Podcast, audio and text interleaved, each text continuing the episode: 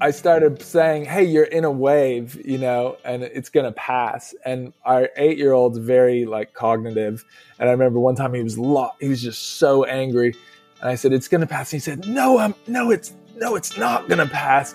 I'm gonna feel this way forever."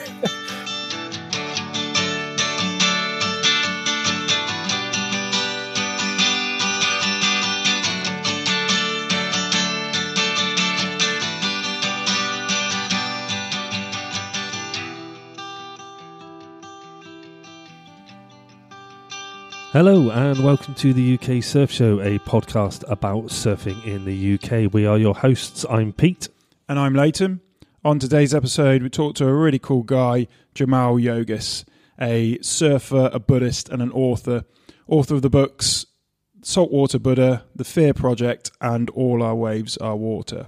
As I said, yeah, really amazing guy. We chatted about kids, family, surfing, what it means to be a surfer, we chatted about him surfing Mavericks. Incredible, yeah. yeah. Terrifying, incredible, but yeah, yeah, just a good all-round chat. Um, someone not from the UK, obviously, but someone we really thought we should get on the show as the books I've read that he's written really spoke to me, uh, especially the Saltwater Buddha. It's it, it's the closest thing you can do to explaining, I think, the way you feel in the ocean. That that sort of state of meditation, waiting between the waves, between you know that that feeling of going from peaceful, tranquil, bobbing up and down to just pure adrenaline of like riding down the face of a wave really quickly.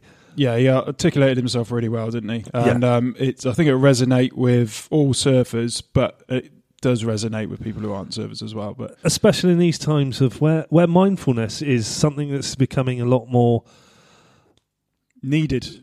yeah, needed is the word. Yeah, um, yeah. So without further ado, we'll just go straight into it. You pick us up as we get into the conversation with Jaimal. Enjoy. How would you say you bring the peace that you feel from the ocean into your day to day life? I mean, it's always a challenge with now with having having a four, six, and eight year old. I feel like peace is not the word to describe our lives. it's not in the cards. It's not. It's not. It's just not there, is it? So I just uh, don't. That's the answer. I don't do it. I just come in from the ocean and yell at them to pick up their damn Legos and get on with it. Um, now, I, I, mean, I think. Uh, I think meditation was something that I got into around the same time as surfing, and um, it was because I ran away f- from home to Maui um, when I was 16, and I was just getting into the typical high school trouble, but it felt really dramatic, and I felt like I had to learn to surf and had to get away from it all. And um, but when I got to when I got when I got to Maui, um, you know, being in there with no money and uh, wasn't paradise, and so I'd had some introduction to meditation from from my parents, um, but I didn't ever want to do it because they were doing it, you know. And yeah, um, you're rebelling. But, um, but then, you know, when I was really struggling with loneliness and being out of money and whatnot in Maui, um, that's when I I started trying it and just picked up a book and said, you know, I'm going to give this counting my breath a shot. And so those two kind of grew up together and I, and I immediately made the connection that I was really bad at both. um, and, but I also made this connection that, you know, my thought waves kind of and emotional waves were moving a bit like the sea. And so, um, and so, you know, surfing became sort of like a, the movement side of meditation um, to me. And so, but I don't think I could I think it's really easy just to have surfing be like this separate thing where it's like you're all of your land life kind of sucks, and then you're just trying to get out, back yeah, out, and um, yeah. and I I've definitely done that a lot in my life. Just been like I'm just trying to make time to surf, and then and then every you know just get through everything else. And um, but I think the practicing mindfulness piece, like just stopping and and doing that a little bit every day um, really um, helps me like transition Um, not that I go surf and then I meditate every time, but having both of those tools, um, they sort of inform each other because, um, you know, if That I was just doing, yeah. yeah, if I was just doing stillness meditation, I think it's easy to do the same thing where it's like, well, now's my time to be peaceful, and then I'm going to Yeah, get up, definitely. and you don't necessarily have like a, uh, um, and even doing like some sort of tai chi or yoga or something, it doesn't for me work as well as surfing because surfing's so dynamic and you're being challenged by um, the ocean and you're being challenged by crowds and all that stuff but you're also having these moments of stillness between waves so it works really well as this kind of like this is a model of what you could do in the world to um, so i see them as almost like these tears. and then being in the living room with my kids tearing their hair out that's like yeah, that's, that's, the, real that's like the real big wave surfing where you have Yeah, to say the wipe "All out. right, yeah how, to- how can i manage this you know without freaking out and Yeah, uh, I loved how you described that just then. That was perfect. That the um, surfing is the movement side of meditation. That is that's like kind of perfect. That little line there. That is um, that's kind of what we feel like, isn't it? We, Yeah. Like we've mentioned it before. There, there's no other sport that you do where you're kind of playing with nature, and that must have some kind of you know mental impact on you, like in a positive way. Yeah, I mean, we. I- I think we're really lucky as surfers because we get this cocktail of like neurochemicals because they've done studies like just looking at the water or just touching the water or swimming. It gives you this sense of peace and it lights up areas of the brain that don't usually get contacted. You know, when we're in cities, and um, so you're getting that nature piece, but then you're also getting this like adrenaline and dopamine hit from the fun of it. and yeah, yeah, um, yeah. which really helps with getting into like flow states and those states where you really just feel like you're you're in the in completely in the moment and, and really working to your full potential and and then um you know and then you're also getting exercise so you're getting that as well so it's this really um sweet cocktail it's no wonder it's so addicting Oh yeah. Well, it isn't uh, like like we were chatting before the show. We we've got there's some surf coming into the UK middle of this week, and we're we're like gone. You know, we're we're, we're We've already checked out, booked the day off, everything. Yeah, yeah, because we well we work full time, so we're we're like working in the building trade. So we're we're we put work on hold to grab that hit of uh, adrenaline and tranquility. Um, do you, get do your your your kids surf as well? You you take kids out with you? They um they will get in the water right now when we occasionally on hot days. uh, We live in San Francisco, um, Right. So I'll get them to get their wetsuits on, but they really only want to do it if we're in warm water. They're still kind of squeamish about. It's Ocean Beach in San Francisco is like a really rough place to learn to surf. It's um, so I'm trying, um, but right now they are. Uh, what they really want to do is play basketball. Um, they, it's so, it's so it, you know, it's so funny. They look, I think they look at me and like surfing is like just like the clothes dad wears. It's not necessarily like the thing that they're aspiring to. They they still, um, you know, they're somewhat urban kids, so they Yeah. um, but yeah, I've gotten them out there, and I'm I'm trying. I, I took the approach. I don't know what you guys have done with your kids, but I took the approach with our first son, where when he was two, I had him suited up. I was like throwing him into the cold waves, and I Yeah, think yeah. I nearly traumatized him. And um, and I did that. And then the next time I took my four year old in Hawaii and like surf that was too big, and he got drilled, and he he got a little bit traumatized.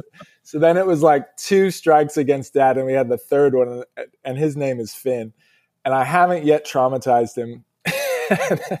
and he seems like he's the most stoked about surfing. So now I'm taking this like more organic approach where I'm like, you guys tell me when you want to go and Yeah. That's it. play, really make it about playing rather than like this is what dad wants you to do. Um, so we'll see. We'll see. Let's check back in in a decade. yeah, they probably realise when when they're a bit older that it, it's cool to have a dad that can surf, and and then they can get taught as well. And obviously, you live somewhere where there's surf on your doorstep, so we we now realise how lucky people are to have that because it's not on our doorstep. Yeah, so. we, you know, we've got to travel probably not. It's about an hour, hour and a half travel to get any decent surf. There's there's a few spots around where you can go to when the weather's right, but having that on your door, and I know you mentioned then about um, being in Hawaii and taking your kids to Hawaii. Um, how how was that for you? I know you go into it in your first book, The Saltwater Buddha, but can you explain that feeling to people of paddling out in Hawaii into that big surf at, at 16 years old and, you know, what it feels like? Well, at 16, I mean, it was it was just humbling. That was what it felt like because I had this huge chip on my shoulder. I played water polo. I was a pretty decent skateboarder and snowboarder. So I'm like, here I I've got my I went and bought a six six um, super chippy board. Starting off easy. Yeah, you know, just being a total total kook. And um and I was learning to surf right near Paia in Maui and the at this beach break that was really heavy and hollow.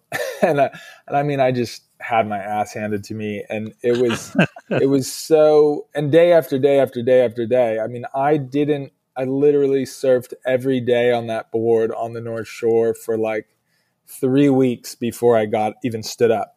And um, so I was just, it was like a terrible, like, you know, it's like a 70 year old woman could have done much better than me learning, learning to surf. I mean, nothing against seven year old women. I'm sure there's a lot that could surf much better than me now. But um, the, uh, but yeah, then going back um, and being able to to go back to Maui with my kids um, last year and doing it right. We went to the Lahaina breakwall. There's these tiny waves that roll in perfectly. We got soft tops and um, you know, and they were popping up right away and getting rides. And I'm like, this is thank goodness. Like I'm getting just to and that the joy of watching them catch their first wave was um, absolutely equal, if not more, to the joy of catching that first wave on the north shore of Maui after three weeks of beatdowns. yeah, I can absolutely relate to that. Yeah. We have photos of uh, my kids standing up for the first time, and to be able to get that photo is kind of priceless, you know. And uh, like you said, you know, that, that is equal, if not even more, to your first kind of like unbroken wave. It's it's a beautiful thing because you know what they're feeling, I suppose. Yeah, you know, yeah. you know what they're feeling, and you I think you get those those bits as well with that where you can remember your first wave you caught, you can remember the best wave you've caught to date, and I think you can remember the worst time you've ever wiped out as well. Are they are they things you've got in mind that you can remember all of them? Yeah, I mean, I definitely have a handful of of waves that are at, at the top, and um, and a handful of wipeouts too. Yeah, um, but I think going back to the watching watching the little guys, it's it's so fast. I think I've watched the video like 200 times yeah. of them and you just get it's like you just it's like joy joy joy and yeah, you get there's something really special about that connection between like obviously parent and child but i think even you know on a philosophical level, we have this ability, like we have these mirroring neurons where when you see someone else enjoying themselves, some of those mirroring neurons start firing, but it's so much deeper with your kids. It's like you're watching yourself. And um, yeah, really, really fun. But yeah, I mean, my, my, I always, when I think about my top wave ever, I think about um, Padang Padang because I was just so, um, it was the first place I got like real legitimate tube rides, and I was so terrified of it. And um, and there were it just seemed so above what I was capable of because it looked like those surf magazine tubes, and I just didn't think. I couldn't picture myself really doing it. So there was like that cognitive dissonance of like, I'm going to paddle out there, but and there's some part of me that believes that that's possible that i could get a backside barrel that you know but it was like i didn't really believe it. And so when I finally did get a, a really legitimate cover up on a on an amazing day, and it's just that slow motion of of the wave coming over me and I, I think I'd, I'd gotten some tubes that were like borderline. you know, I was like, was that a tube? You know, did I make it? Yeah. And um, you know, did anybody get a photo because I think I was in there? And then realize, and then when I finally got like a legitimate deep tube at Padang, and realizing it was there was no question about it. I was in you know just in this room of water, and it was so that whole the the way the whole world changes color when you're in a tropical tube, especially. Um, that's Yes. frozen in my mind forever in slow motion, and uh, I'm so grateful for that. And Yeah, I and- was about to say some, something you're going to remember forever. yeah, that, that kind of moment. Um, for for people who haven't haven't read your book yet, I don't, I don't want to spoil it or anything, but um, I've recently um, read the Saltwater Buddha. And it's it's just incredible. Wh- wh- When you come to um, surf those big waves, the the guy called Rom that you met was was he the guy that kind of give you the confidence to do that? Because I absolutely loved that guy in your book. He, he was almost almost like the um, the Bodhi character in, in Point Break. You know, that's how I pictured him when I was reading your book. yeah, he was. I mean, uh, he was like a um, a more uh, like jolly Bodhi. Um, and, Yeah. uh, remember Not Robin Banks. Yeah. he would. Uh, it, it was. Um, he would come to breakfast. I remember in this huge Vegemite robe, and um, and eat. Uh, and he was just a character. But yeah, he would wake. He he.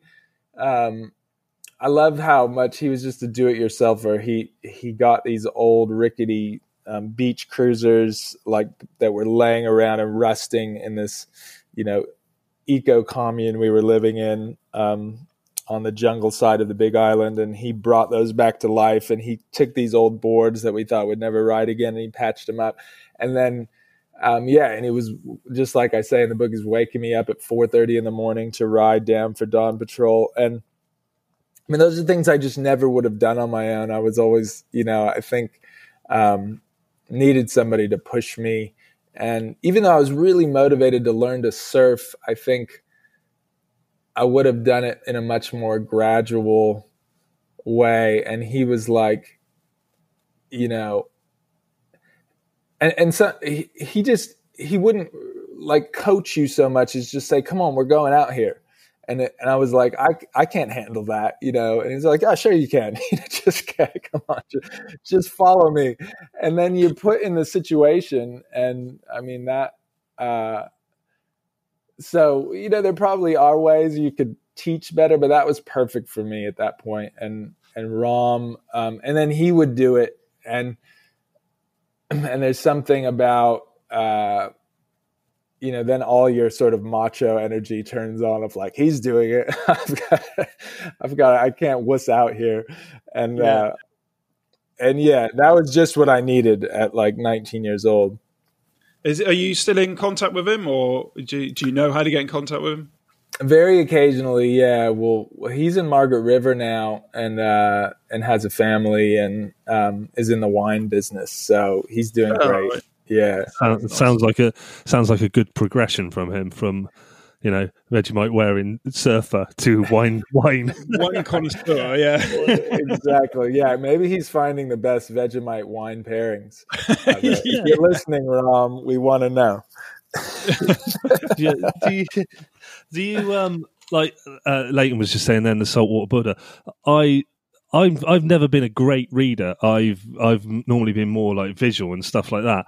And I found the book, the Saltwater Buddha, the first one I read of yours, was a book that I'd never had that before. Where I just I read it really quickly and I couldn't put the thing down, and the whole story was amazing. And then I know your third, not your second book, because your second book was the Fear Project, which you surfed Mavericks, which we'll talk about in a minute, and then uh, um, the and third, survived. yeah, and survived. That's one of the things there. And the third one, um, the All Our Waves of Water, is uh, is is a continuation of the saltwater Buddha. I feel, and it's it's the your style of writing is so it te- like it, it, tells a story, and it, I really connected to it. Um, how how do you find writing? I know you write for other publications as well, and you've written for some massive publications. And how do you find the difference in writing between writing something for yourself and writing something for one of those big companies? Yeah. Um, well, I, I, think the reason I gravitated more toward doing the books, because um, I, I started off as a magazine journalist and was doing all stuff that was like assignments and uh, traditional style journalism where you know he said she said some investigative pieces i really liked it um, but there was um, there's a part of me that just wanted to be more free with writing um, more musical more um, and also just sort of write my heart and uh, i didn't I wasn't conscious. I was conscious of that craving, and I thought it would come out in the form of one day writing a novel. So I thought my vision of how my writing career would would would go was like I was going to do great as a as a magazine journalist and work really hard, and then once I'd established myself, I would you know go off and live in a hut and, and write the great American novel. And uh, and what happened was I wrote this one piece. Uh,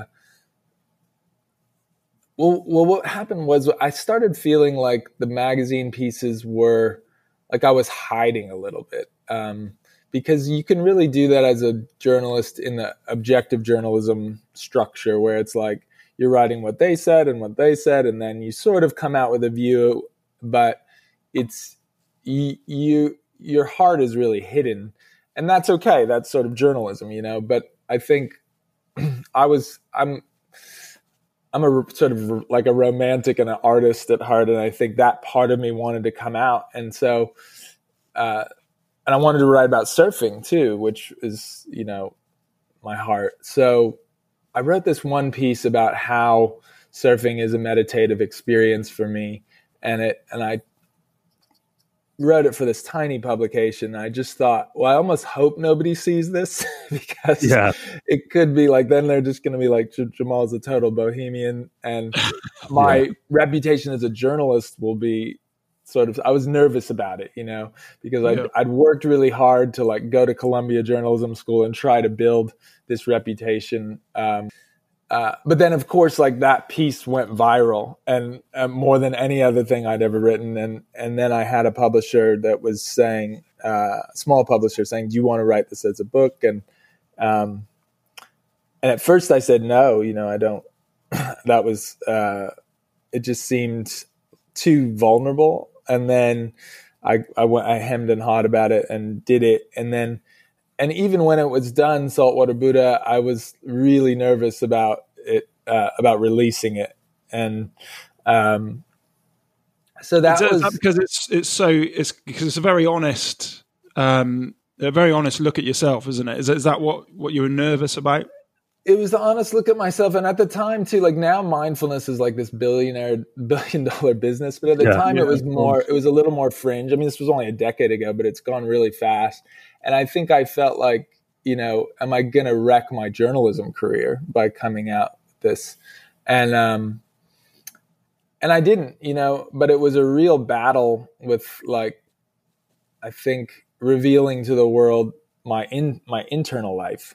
And, um, and, the, and it was a beautiful process though, because I was so nervous about it. And then I came out with the book and, um, you know, it wasn't like this runaway bestseller, but I started getting regular letters of people saying, "This really speaks to me." I, basically, saying what you just said. Like, I'm not, you know, I haven't found a book that I really connect to, and yeah, and let me tell you how my life mirrors your life. And I was like, it really made me feel go from feeling like I was this real strange duck, you know, who had who needed all who had this like secret internal life to being like, oh, everybody's kind of similar. Everybody's going through a lot of the same stuff and questioning in a lot of in the way I am. So, um, so at any rate, that's a long-winded way of saying um, it's been a great balance for me because like journalism has been a way that I really get to get an education and learn about the world outside of the world that I would naturally operate in.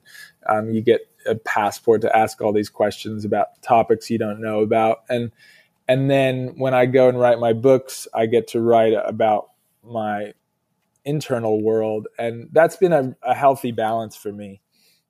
I think I think that what you were saying then that that connection I think people feel with it is that connection of as we said earlier, like meditation, you feel that sort of connection in the sea, and you've got. I don't think you've got anything. It, it mirrors life in a way such as you go from the peaceful tranquility of sitting there, like you know, bobbing up and down, waiting for the next wave, and all of a sudden into like pure, insane adrenaline, which you know that that goes in your day to day life as well. You, everything's calm and fine, and all of a sudden, you know, everything goes nuts. It's there's life happens. Life happens. Yeah, there's nothing else like that in in that anyone can even compare it to that I know. Um, yeah. The, the people the people that were getting in contact you uh, with you uh, after reading the book were they all surfers or were people kind of uh, drawing comparisons in, in just their own life in general, or was was it just loads of surfers getting in contact you said, "Oh my god, you've you've put down my thoughts on page and what it feels like to to surf and." No, I think the it was a mix, but I think the majority of the letters I would get um, were often like either I'm not this, but I really connect with this through my own prism. You know, I'm not a surfer, but like you know, I play tennis or I oh, I do I swim or whatever and I get or I'm not a Buddhist at all, but I totally get what you're saying with this water metaphor. And it's interesting like um I think water because we are water beings, you know, it's like that Tom Robbins quote, you know, humans are water's invention of transporting itself across land.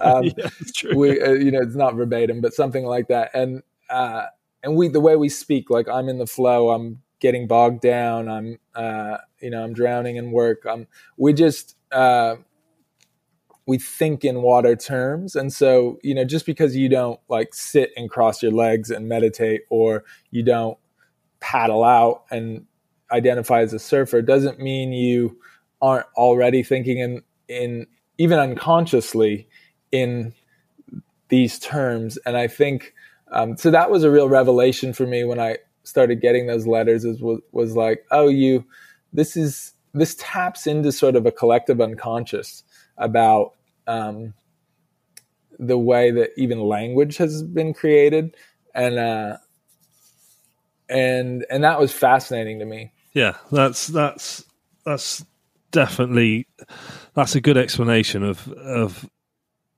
in there as well of the way well, the way that the way that everybody feels, not not yeah. just surfers, not yeah, just surfers. Really I think that's a, a, general metaphor for life. Yeah, kind of metaphor for life.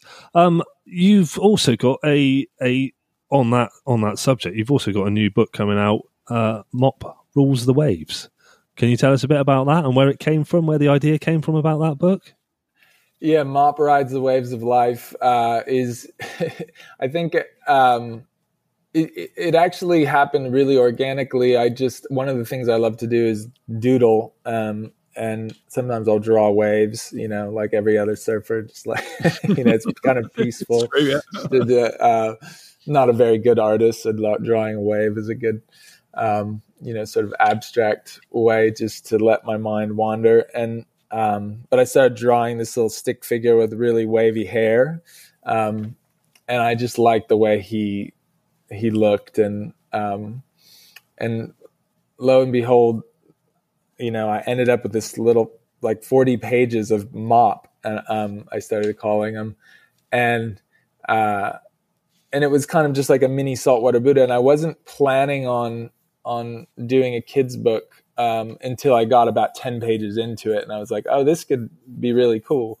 And uh, yeah, it made me. I mean, Mop is a kid who loves to surf, and uh, he's got this big mop top of hair, which is why he's named Mop. And he, but he keeps running into like you know emotional turmoil at school. like he gets pushed, or he gets teased for his hair, and he can't control his emotions. and then you know one day his mom teaches him mindfulness and she's like you know this is this is really about surfing life and he's like oh that's so hokey mom.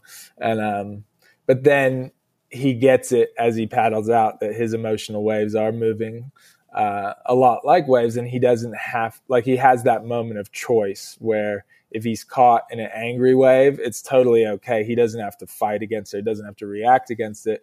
Like when you're getting held down by a wave you can either fight it or you can just relax and let it pass. And so that's sort of like the idea that i'm playing with there in mop and um and it was really, really, really fun to then team up with this guy Matt Allen, who's a Southern California surf artist. He did all the watercolors, and it just came out really beautiful. And I think out of all my books, it's been the most fun to write. I don't know if it's also yeah. because it's so short, but um, I think I realized I was using a lot of complex language to s- describe something that's pretty simple. And uh, and it's been really cool to see my kids get into that because even like I was saying, they're not like super motivated to serve. It's not their top priority, but seeing uh, you know these images come come to life for them, they they really connect with it. So uh, I'm I'm grateful at this time as well because um, obviously with the lockdown that we're all going through, and kids are, are obviously struggling. So the book saying about the turmoils of life for, for the kids and uh, as I was saying to you before the chat we had before we come on recording there's a charity in the UK uh, called um, Wave the Wave Project, Project and, and they take kids out surfing um, that have anxiety issues uh, and so your book because I think you said it's coming out in about 10 days in the UK is that right that's right yeah yeah, so that coming out at this time is is just perfect. Like it could genuinely help some kids as well as be a fun read for for for kids as well. You know, it's it, so it's, it's kind of perfect timing, really. Yeah, I, I hope so. I mean, it, it's helped our family in unex, unexpected ways because there's, for example, there's this picture of Mop. He's duck diving the way these like this triple up, and in the wave it says fear and anger and sadness, and he's like he's just moving under it peacefully. And with my kids, um, they colored in those pictures from the coloring book, and I started hanging them up around. And it was interesting, like when any of us were getting like overheated in the house, which is often, you know, with three little kids, we uh, I started saying, "Hey, you're in a wave, you know, and it's gonna pass." And our eight year old's very like cognitive, and I remember one time he was lo- he was just so angry, and I said, "It's gonna pass." And he said, "No, I'm no, it's no, it's not gonna pass. I'm gonna feel this way forever." when he said it, it it's like he hurt himself, and he looked at the drawing which we had posted up on the wall, and uh, and he laughed. And he it's like he realized that he was wrong. And it was uh it was this beautiful moment where uh he then said well i'm still really mad you know? And i said well just like it's just like that. You're you're in a wave and but if you don't have to like act from that wave you know? Um and it worked it was really neat to see it work in a way that i didn't even expect it to work that well. And uh yeah. Do you find that with with like social media now as well um there's so much even though everyone's so connected they're so distant there's there's so much anxiety going around now. Do you, does that does that affect you yourself? I know you have to use uh, social media and everything for a platform everyone does now but i imagine for what what i imagine your life feels like or what your what your life what you what you want to stand for in your life if you feel that as a as a big pressure. Yeah i i social media i definitely have like a love hate relationship with it. I mean it's it's neat in the way that um you you have this publishing platform then you can kind of say whatever you want. Um and but there is always this uh, I don't like how it measures. There's this. It, humans already are in this popularity contest all the time, and um, and I think that isn't our strongest uh, evolutionary um, yeah point that uh, for a peaceful society and then it's like here we are living through this platform that literally just measures it in numbers instantly. And um, i don't think that plays to to our strengths uh, sort of our, our highest potential. Um, so I, I don't like that but i do participate in it as it's it has felt like a necessary part of being a writer. And um, i think that uh, there's what I see in like the political sphere, especially, is like knee jerk reactions on top of knee jerk reactions, and then also realizing that the mo- the more inflammatory you can be, the more um, likes or retweets or whatever you get, and so it's almost like if you um, if you if you look at society as the ocean, and you're like, okay, here we have a an issue like we're trying to resolve what if like all the waves just break on top of each other at once it's just yeah. nuts. It's like nobody can that's what social media often feels like to me. It's just like a big the center of the storm and like nobody can make sense of anything. Yeah. There's a lot of trying to outdo each other on it. It's almost like you've mentioned before, like the amount of likes that you you feel like you need to get or what some people feel like they need to get.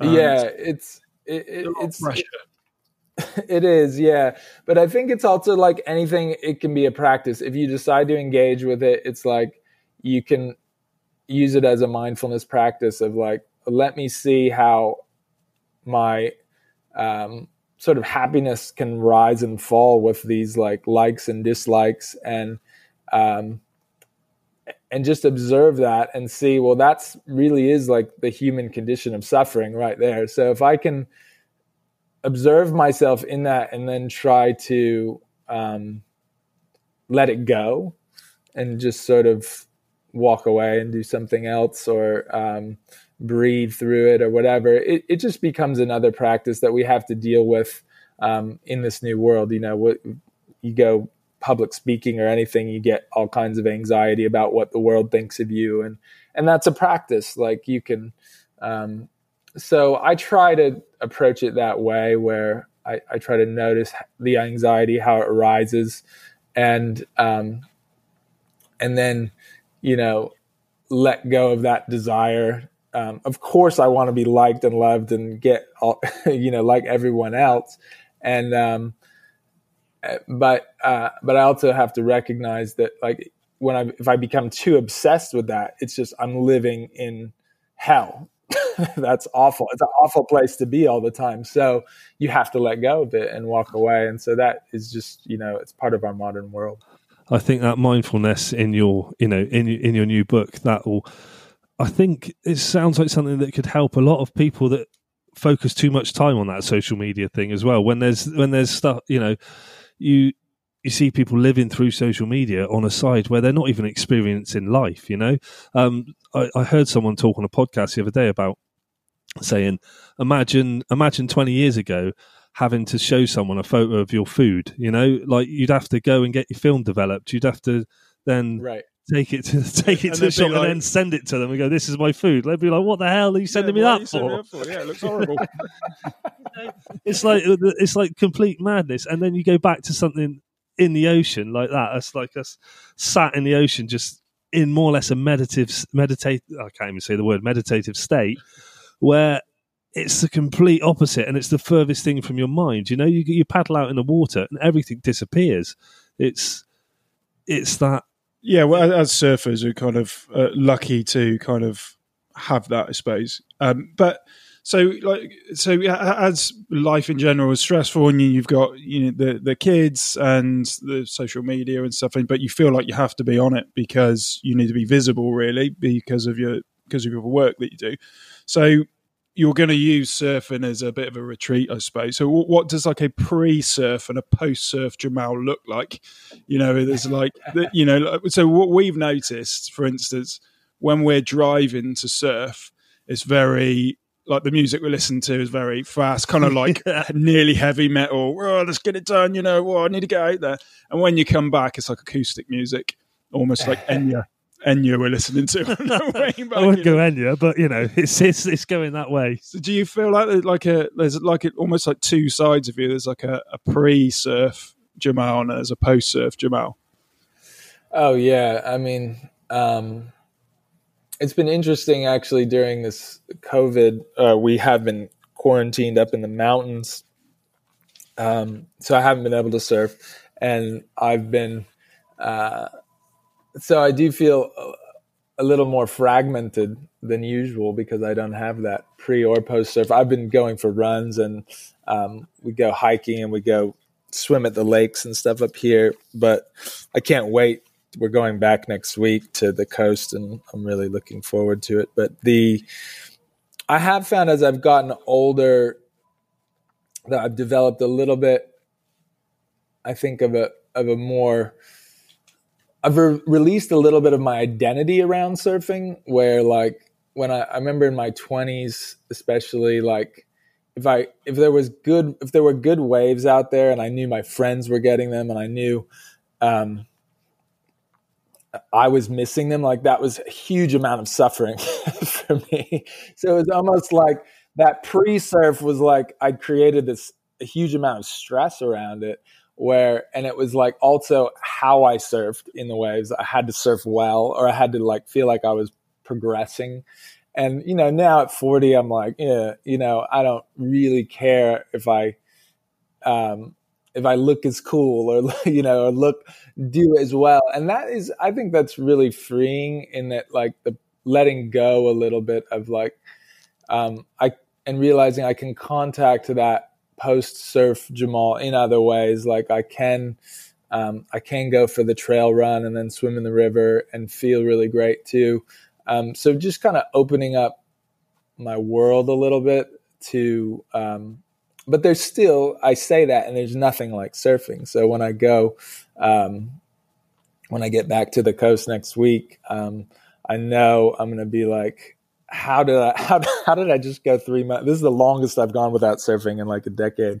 Like how did I um, you know how did I do that? Because there's nothing like this and. Um, but it, it is a good experience to, I think, every now and again, sort of take a break, you know, from from the surfing obsession and do something else because you realize like, oh, there's um yeah, we become so linked to like this is what I do, you know, and with anything, no matter what you do, whether it's like you're a writer or you know, to, we remove yourself away from that. Um, it, it's an interesting experiment. Anyway, I'm I'm I'm I don't know if I answered that question. No, all, yeah, but. you did. You did answer that question. I was, I was going to a part in that question. You were saying about like trail running and that.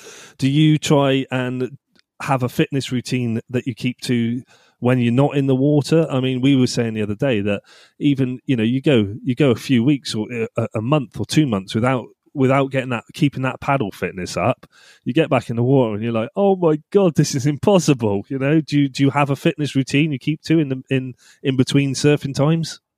I yeah, I have to. Exercise is so important to me. Um, I just just feel awful if I don't do it. It's it's one of those. Um, it's just one of those self you know regulation things. It's not so much like I'm exercising to keep fit in the surf because I know when I get back, um, you know, my, I'm going to be flailing around out there like I can't paddle out at Ocean Beach. We have one of the hardest paddles in the world at this at our beach break, and um, yeah, now I'm just gonna be so uh, uh, re- you know feel like I'm just starting out again. But yeah, I I try to just exercise every day, whether it's going for a run or going for a skate. Um, I've gotten back into skateboarding recently, which is is fun with my kids.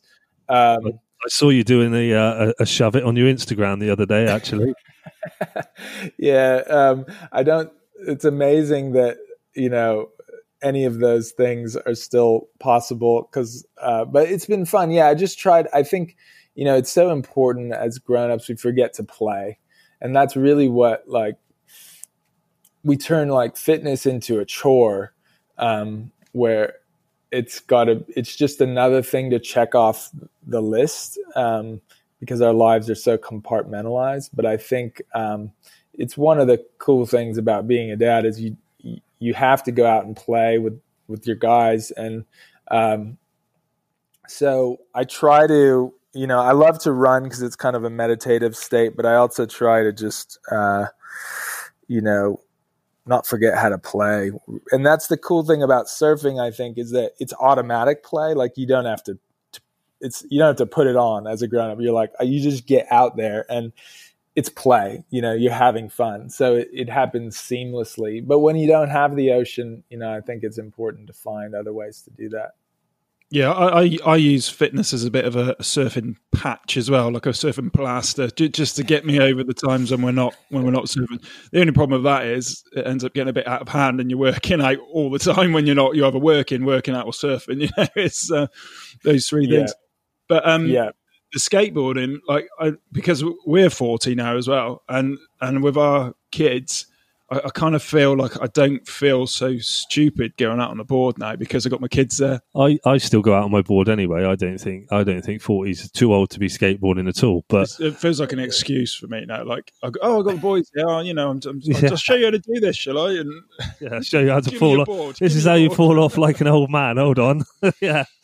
Um, it hurts. It hurts more at forty, that's for sure. But does um, it makes you i think you've got a lot more fear at 40 as well because you know you know what can happen and what as experience yeah well, how much how much it hurts when you hit the ground and i think you also it, it, sort of links into the fear of like things like that you you wrote the book the the fear project about surfing mavericks you know how how do you find that in, in something like going out on your skateboard now? Say going out on your skateboard at 40 with the kids you think oh i'll try this or, or something that hurts. How would you say fear is is the same in do you think fear is the same in those ways you know between something like trying something new like skateboard skateboarding even surfing something something small for someone who's not surfed before to go into surfing something like mavericks yeah, I mean the interesting thing that I learned researching that um, I was that was a really fun project uh,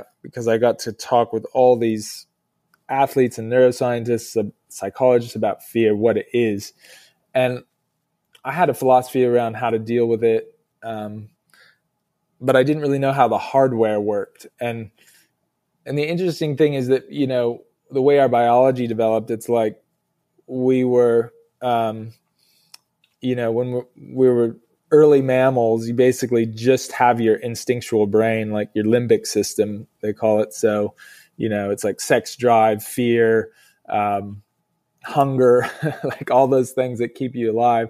Um, and then our as our brains ballooned, like we built this neocortex and prefrontal cortex and all that. But the original hardware where fear comes from basically remain the same because it wasn't broken. And that's the thing that it's super fast. It just shoots adrenaline into your body and gets you ready to fight, freeze, or flee.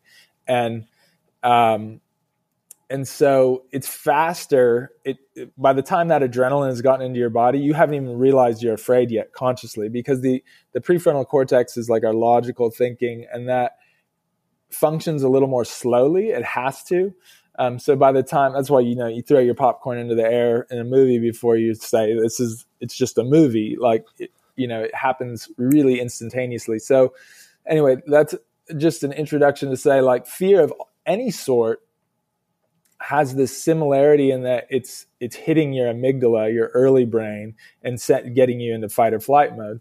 Um, we like a little bit of that experience because it's actually just sending extra energy to our limbs and that's why like adrenaline feels fun and good and it actually can get you um, into a heightened state of uh, performance because you're getting a little extra strength and energy. Um, but it, if it goes too far you freak out and um, and you freeze up. And so there's this spectrum with fear and once i realized that it was like fear i think became a little bit more something playful um, so uh, you know, I think I had this view before, like I just don't want to feel afraid um, because it's it's it just makes me uh, uncomfortable, and but I realized the thing about fear is that it's your reaction to fear that makes it spiral downward. If you kind of can embrace it and breathe into it, then it's like you're you're like, oh, how can I direct this energy in the right way? So with skateboarding, you know, you still have to at 40 listen. There's fear does have some reason to it. You maybe you shouldn't like, you know, try that 10 stair kickflip at 40 when you haven't. Try 10 stair kickflip at 40 right. Or any yeah anything. Um, but you know where can you test that edge? That to me is the interesting place is like can you take it to that edge breathe into it and um, and use the energy to find flow. And that's where we want to be i think with surfing slightly bigger waves or skating or public speaking or anywhere you're trying to expand your comfort zone, I think it's about um, kind of playing with that edge and making it playful and fun. And that's how, and then it keeps expanding. And ideally, you know, where you can then recognize you're afraid in a um, when something more serious happens, maybe in like your home life or whatever, and you feel anxiety or something at work, and then you can you can take what you learned skating or surfing and be like, oh, I'm not gonna I'm not gonna let this spiral out of control. Yeah, that's that's a, a definite good answer. What's what's that what's that fe- can you describe that feeling though? Like what is that feeling like? Just to, even to be I couldn't even imagine even to be out in somewhere like Mavericks. What is that what's that feel like?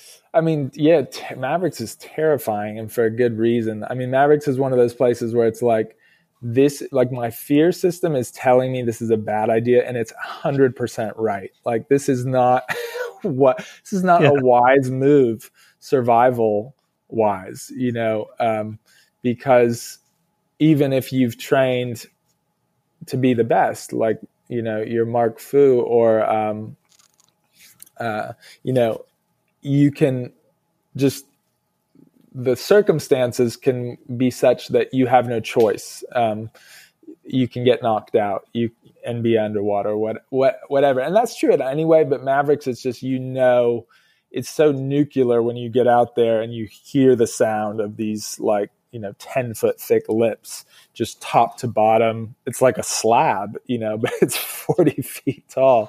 And um, absolutely terrifying. Absolutely terrifying. I've heard people say that what you don't realize of something like that is if you come off if you wipe out there or even if you go and you know you you're in the water and all of a sudden you've got that much water above you is you don't take into account what the water pressure does all of a sudden into, onto you there as well yeah, I mean, I was fortunate that I only went down like maybe three or four times, um, and I uh, I got pretty lucky in that I you know I, I didn't take like the full force of a lip um, and get shoved down for a two wave hold down or anything like that. But it was uh, it was interesting because I had I trained myself at Ocean Beach and I'd done all this visualization around when I go down, here's how I'll relax and not panic. and when I finally did go down on my first uh, Mavericks wave, like there was none of that was present. I was just fighting for my life and everything goes out the window. Yeah. and just, I'm just going to get to the surface. I don't care. And all that philo- high philosophy was out the door. I think if I had done it you know, if I'd surfed there 100 days in a year or something, that you have to work your way up to that. And I never got to that point. But I mean, the cool thing, the, the, the fun experiment to me about Mavericks and why I wanted to, because I'm not really a big wave surfer someone who wanted to make my life about that, but I was really interested in it's not skill wise, it's not different than dropping in on uh, steep shore break or something like yeah. you it's just you got to pop to your feet and go down and so the the main um, challenge is not flipping out psychologically like if you can get to your feet and point you can ride a mavericks wave and you just ha- I mean you have to get used to those big boards and stuff. But once you've done that, it's basically like the motion is the same. And so this is a fun like psychological game of can I really believe in myself? And um and it's obviously one with consequences. And so and that when I finally did basically get to the point where I was so angry at myself for not being able to believe in myself and go down one of those waves because I knew I could do it. And I spent about four hours hemming and hawing, getting to the edge and not being able to push over the ledge, not being able to paddle hard enough. Um, I just got so frustrated with myself that I was got to the point where I was willing. I'm just going to go down on one of these waves. I will get thrown over the lip. like I had to get to that point where I was willing to do that. Um, and then when I did stand up, it was just like it's amazing feeling to to feel all that power. But the basic motion of riding the wave was, you know, the same as any wave. And so breaking through that psychological barrier was just an ecstatic feeling and one that made it worth it. That's uh did, did uh, sorry, did, did you have on you? Because um, I know now some of the big wave surfers they they wear a lot of um, tech to, to stop them drowning. Basically, do you have like a flotation vest on, or some of them are wearing float suits now, which which is like a thin layer underneath your wetsuit, just makes you more buoyant, doesn't it? Did, did you wear anything like that, or you just kind of barebacked it to one, one of a better words.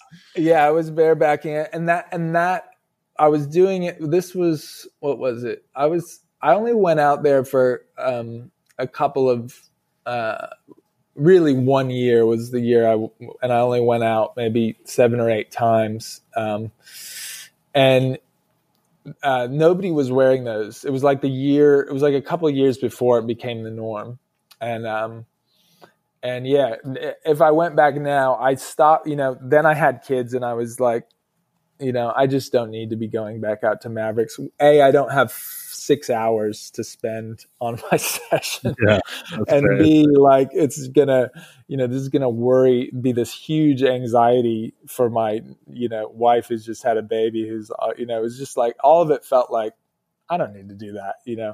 But if I were, I would definitely wear one of those. Um, it makes really good sense to have it. Yeah. Yeah, especially now you're a family man. It's just not all gun ho anymore, is it? You know, you've got other people that you're uh, kind of responsible for. Yeah.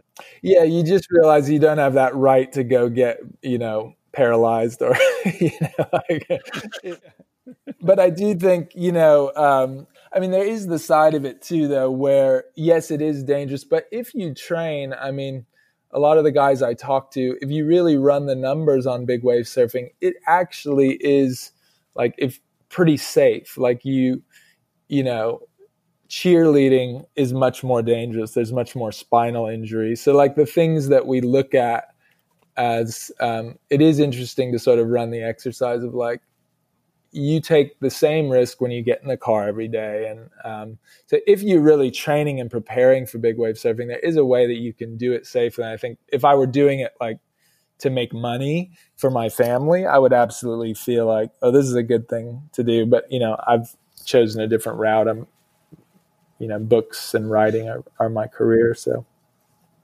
Uh, finally, can you tell people what's going on in your life? What's new? What you've got coming up? Well, I'm really excited. Besides the children's book, to um, uh, this documentary I've been working on for about a decade ago. I got sent to Bangladesh to write about the first Bengali surfers, um, and there was one young woman who was about 16 at the time who was beating most of the local boys in a contest, and she was getting harassed by a lot of people around her because girls after puberty don't really swim or surf in public. It's a conservative uh, country. And so she was breaking all these norms. And I wrote a piece about it, and this director wanted to make a film, a documentary film. So we went, we took a couple trips. She made me like a producer. And, um, and then that turned into like going back and forth for a few years Um, and that film is finally coming out. So I'm really excited. It's called The Most Fearless, and it's uh, follows the life of this one young woman, Nasima Akter, who really uh, became uh, like the first Bengali surf star, and even like there was a, a Bengali feature film just made about her. She's really changed, I think, the course of of women's lives in in Bangladesh because of of what she did. So it's pretty cool that you know um, to have met her a decade ago and now see that uh, coming full circle. Do, do you, yeah, when- I hope that- it'll be view- yeah, it's got themostfearless.com. Yeah. Oh, is it? Uh, so is, is it? That's just where you see it. Is it being released on any on anything else or? Hasn't yet. We're just doing, you know, we, we would be doing film festivals right now, and it's all the Yeah, COVID course, thing yeah. has been. Um, so actually, as we speak, it's at the Cannes. Um, this we have a, a sales agent totem that is uh, taking it around the Cannes. Uh, what do you call it? Um, Cannes Film Festival. it's not the festival because they're not doing it this year, but they, can, Oh, they have yeah. like a market, like they have like a uh, sales market. So hopefully, we'll you know it'll get a distributor and Oh yeah, that'd be out there soon. Yeah. And um, where tell people out there where they can find you online when uh, if they want to make contact with you. Yeah, I mean, it probably the just the social media is the easiest. Um, I have a website, jaimalyogis.net, but if you find me on Instagram or something, I'm pretty responsive there. That's great. Well, thanks for coming on, Jaimal. We've really enjoyed listening to you. Um, your the new book is coming out.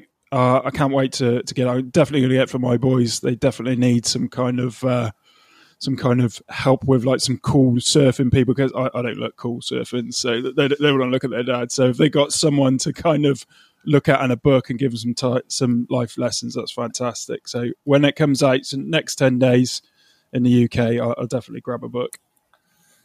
Thank you. This has been really fun. I appreciate what you guys are doing. Hopefully, Yeah. we'll surf together. Uh, if you're ever in San Francisco, you know, Yeah, Come grab a likewise. If, if you're ever over here uh, in the UK, uh, give us a shout. You make sure you bring your, your big, thick wetsuit and your hood and your boots and your gloves, and because it's freezing. So I've got them all. Yeah. nice one, nice one.